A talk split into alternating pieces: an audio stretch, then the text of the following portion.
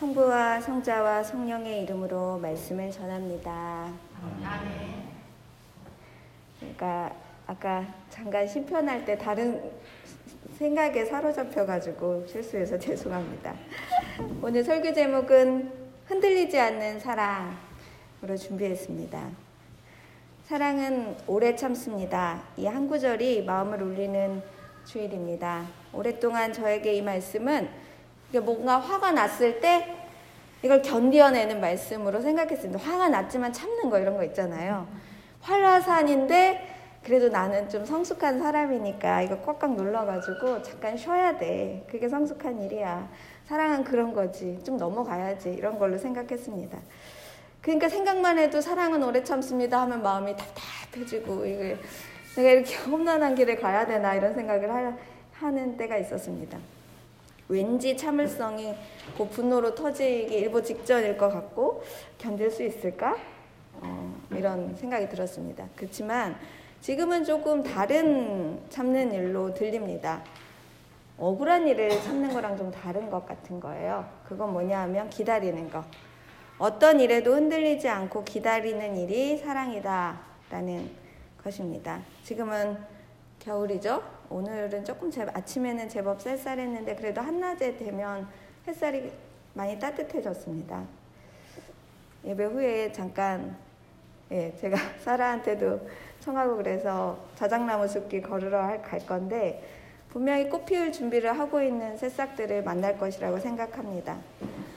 어둠 속에서 불을 밝히고 빛을 맞이하는 맞이할 준비를 하는 때 고기가 잘 잡히지 않는데 고기가 잘 잡히지 않으면 얼마나 화가 나요. 내가 잘 잡는 사람인데.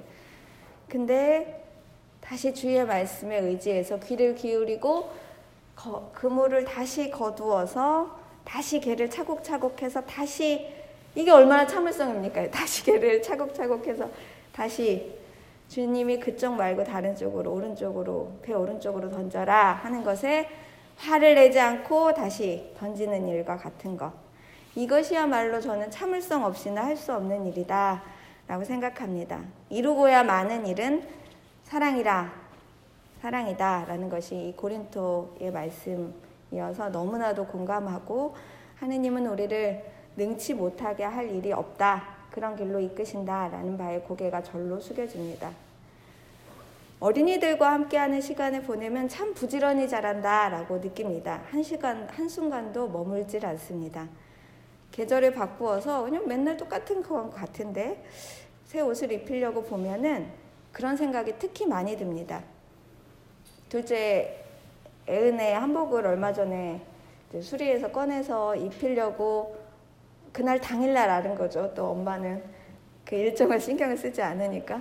근데 지난번 추석 때 입었던 한복이 너무 짧은 거예요. 발목까지 이렇게 껑충하게 입혀서 도저히 입혀서 보낼 수가 없어요. 팔은 이렇게 되고 그래서 언제 이렇게 자랐지? 하고서는 7살짜리 한복 물려받은 옷을 수선을 했습니다. 꽤 커서 1시간 반 정도를 끙끙거리면서 수선을 하다 보니까 기도가 저절로 되더라고요. 왜 소아 대레사 성인이 왜 바느질 하면서 그렇게 하느님을 찾게 됐는지 어, 눈물 속에서 그렇게 기도할 수 있었는지 저도 생각이 들었습니다. 어, 어린이의 부지런함에 대해서 묵상하게 되었습니다. 어린이의 성장은 몸에만 국한되지 않습니다. 늘 배우고 마음을 변화시킵니다. 놀라운 가능성을 가지고 자세를 바꿀 수 있는 것은 어릴수록 더 천부적입니다. 그래서 뭐 어, 운동을 배우거나 어릴 때 뭔가 스킬을 일찍 배우는 게 훨씬 어, 잘 배운다. 수영을 배우는 게 더 잘 배운다. 악기도 그렇다. 이런 얘기들을 많이들 하십니다. 어, 순간의 잘못을 가지고 어린이들을 그래서 평가할 필요가 없습니다. 언제든지 배울 준비를 하기 때문에 어린이들은 놀라운 속도로 성장합니다. 배우지 않는 사람은 늙기 시작합니다. 그래서 시쳇말로 내 마음은 청춘이야 이런 거는 나는 언제든지 배울 준비를 했어 이런 뜻입니다. 천사가 찾아와서 아들의 잉태를 알리는 네, 지가리아가 이렇게 찬물을 꼈습니다. 저는 늙은입니다. 누가복음 1장 18절에 나와 있어요. 저는 늙은입니다. 그러니까 저는 배울 줄 모릅니다. 저는 제가 지금까지 겪었던 거 말고는 안 믿어요. 이런 얘기죠. 아들을 주겠다고 하는데도 그렇게 말합니다. 하지만 놀랍게도 나이 많은 이들이 하느님의 부르심을 받고 선지자로 섰습니다. 아브라함도 그랬죠? 모세도 그랬죠? 신비롭게도 일독서 속의 예레미야 오늘 하느님의 축복을 받는데 뭐라고 얘기해요? 나는 아이라서 말을 못해요. 이렇게 얘기하잖아요. 하느님은 오히려 그것을 걱정하지 말라고 하시면서 어, 예레미야의 입술을 거룩하게 해줍니다. 예레미야서가 길고도 길어요. 길고도 길어요. 우리 수요일에 같이 어, 이사야랑 예레미야까지 읽느라고 어, 정말 진이 다 빠졌고 아, 주님 잘못했습니다. 다시는 안 그러겠어요. 이런 말이 저절로 나와요. 기니까. 어, 예레미야 예언자가 정말 단대하고 물러섬 없이 이 기울어진 약자들을 위한 소리, 균형을 맞추는 소리에 얼마나 담대한 마음을 가졌어야 했을까 생각해 보게 됩니다. 그것은 어, 일장에서 이렇게 거룩함을 받은 이 입술 때문에 가능했다라고 말씀드릴 수 있습니다. 하느님의 뜻을 행한다는 것은 이처럼 스스로 다 거룩하게 된 사람이 아니라 배우기를 멈추지 않는 사람에게 내린다는 것을 증명합니다. 아무리 하느님의 힘으로 가르치려고 해도 배우지를 못하는 것은 스스로 배우기를 멈추었기 때문에 그렇습니다. 변화를 두려워하지 않고 흐르는 물은 썩지 않습니다. 어느 곳에 가서든 담는 모양이 될 수 있는 것이 흐르는 물입니다. 머물지 않죠. 겨울은 제법 길어서 간혹 봄이 안 올려나 보다 이렇게 생각이 드는데 어, 지금 뿌리를 내리고 위로 위로 위로의 여정을 계속하고 있습니다. 늘 한 공간에 머물지 않는 생명력은 하느님의 뜻대로 세상을 가꿉니다. 여기에 아이들의 자람보다 신비로움은 없다라고 생각합니다. 아이들의 자람이 신비롭다. 어린이와 청소년들은 성장을 멈추지 않기 때문에 그렇습니다. 마테오복음 18장 제자들이 예수께 와서 묻습니다. 하늘나라에서 누가 제일 위대해요? 이렇게 물어요. 예수께서 어린이 하나를 데리고 와서 그들 가운데 세우시고 나는 분명히 말한다. 너희가 생각을 바꾸어 어린이와 같이 되지 않으면 결코 하느님 나라에 들어가지 못할 거다.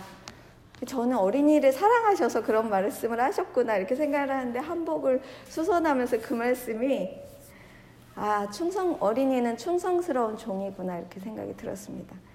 아이들의 자람은 정말 충성스러운 종으로 느껴지는 거죠. 불충한 종은 하느님이 주신 달란트를 땅 속에다가 가두어 두고 절대 나눠주지 않아요. 잃어버릴까봐 안 나눠줬지 이렇게 말하는데 하느님의 뜻대로 사용하질 않죠. 나누는 일에도 게으르고 섬기는 일에도 쓰지 않습니다. 자기 배움에 게으르기 때문에 그 빛은 점점 잃어서 나중에는 주인이 왔을 때 그거 빼앗기는 게 됩니다. 충성스럽다는 것은 어떤 유혹에도 불구하고 어떤 어려움에도 불구하고 계속 자기 길을 걸어가는 것입니다. 그 유혹에는 어, 예수님이 빵 그 광야의 유혹에서 받은 것처럼 나쁜 것만 있는 게 아니에요. 긍정적이고 달콤한 유혹도 있습니다. 긍정적이든 부정적인 거든 다 물리칠 수 있을 때 충성스러운 종이 될 수 있습니다. 루가복음의 예수님의 갈릴레아 전도 시작은 고향에서 시작합니다. 고향에서 거룩한 말씀을 선포하고 그리고 일어나는 현장의 이야기가 뒤 이어집니다. 너무 솔직하시죠? 그 고향 사람들이 지금까지 주목받지 못했고 메시아를 얼마나 기다렸을 거예요. 근데 메시아가 오는데 어, 이스라엘 사람들 축복해 주러 오는 게 아니라 다른 나라 먼 나라 되게 어려운 사람들 구원해 주러 오는 거야. 마을 사람들이 막 화가 많이 납니다. 저 녀석을 어떻게 해야 돼? 네. 누가복음의 시선이 너무 재밌습니다. 갈릴레아 전도 시작이 바로 고향에서 시작되는데 예수님이 선포하고 나니까 어떤 일이 일어나는지 한번 봐. 저는 이 말씀이 현장의 활동가에게 들려주는 길잡이. 그러니까 네가 아는 대로 말씀을 얘기해도 네가 아는 대로 선포를 해도 사실은 현장에 가면 어, 다 반대 투성일 거야. 어, 또 반목과 갈등 투성일 거야. 라는 이야기를 들립니다.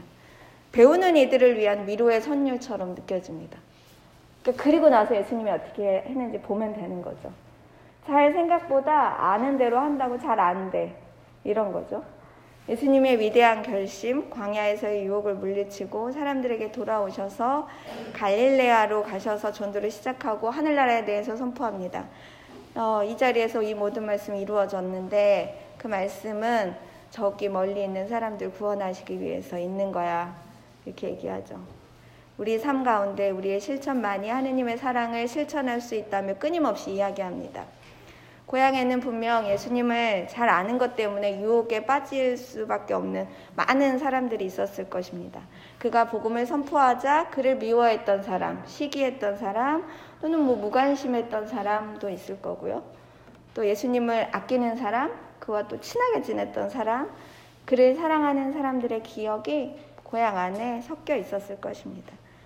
그들 속에서 복음을 말씀하시고 예수님은 그들 무엇에도 머물지 않고 그들 한가운데를 지나가십니다. 미움에 머물지 않은 예수님의 행보도 눈에 띄지만 그게 사랑이구나 이렇게 생각이 들지만 저는 칭찬과 그 호의의 마음에도 머물지 않고 흔들리지 않는 발걸음을 걸어가신 예수님 또한 눈에 띕니다.